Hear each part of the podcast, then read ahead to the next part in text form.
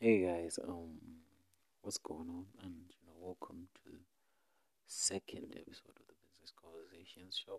And you know, I had to sort my audio for this episode because you know the previous episode, episode sixty nine, we had um a couple of difficulties with the audio, and you know, we couldn't hear stuff. So you know, let's get this one started. So you know, this one is a short episode, really I just want to get to remind everyone that you know focus on the things you're good at.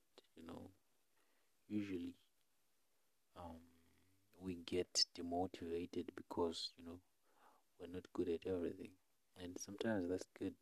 And that's why you know the greatest people in the world they you know they are not great at a lot of things, but they're just great at you know a few things. You know the the, the ones that you're not really good at choose other people to come and you know help you out.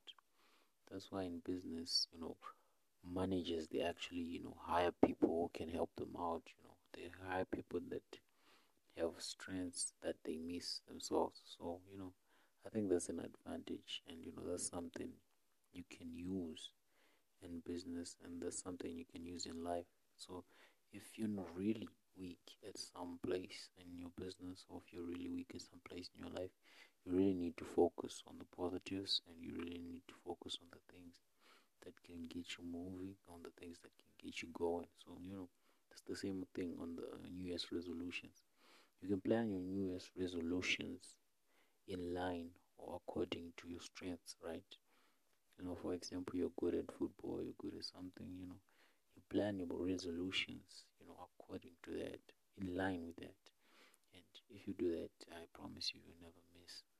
So, yeah, that was the episode of today. You know, just the point of reminding you that you really need to focus on your strengths and you really need to ignore, you know, the things that you're not good at. You really need to ignore, you know, the things that, you know, that are negative. You really need to ignore them. Just focus on the positives and just focus on the things you're good at. Thank you guys for listening that was you know the second episode of 2022 um thank you guys for listening. As always there's more content coming. And ciao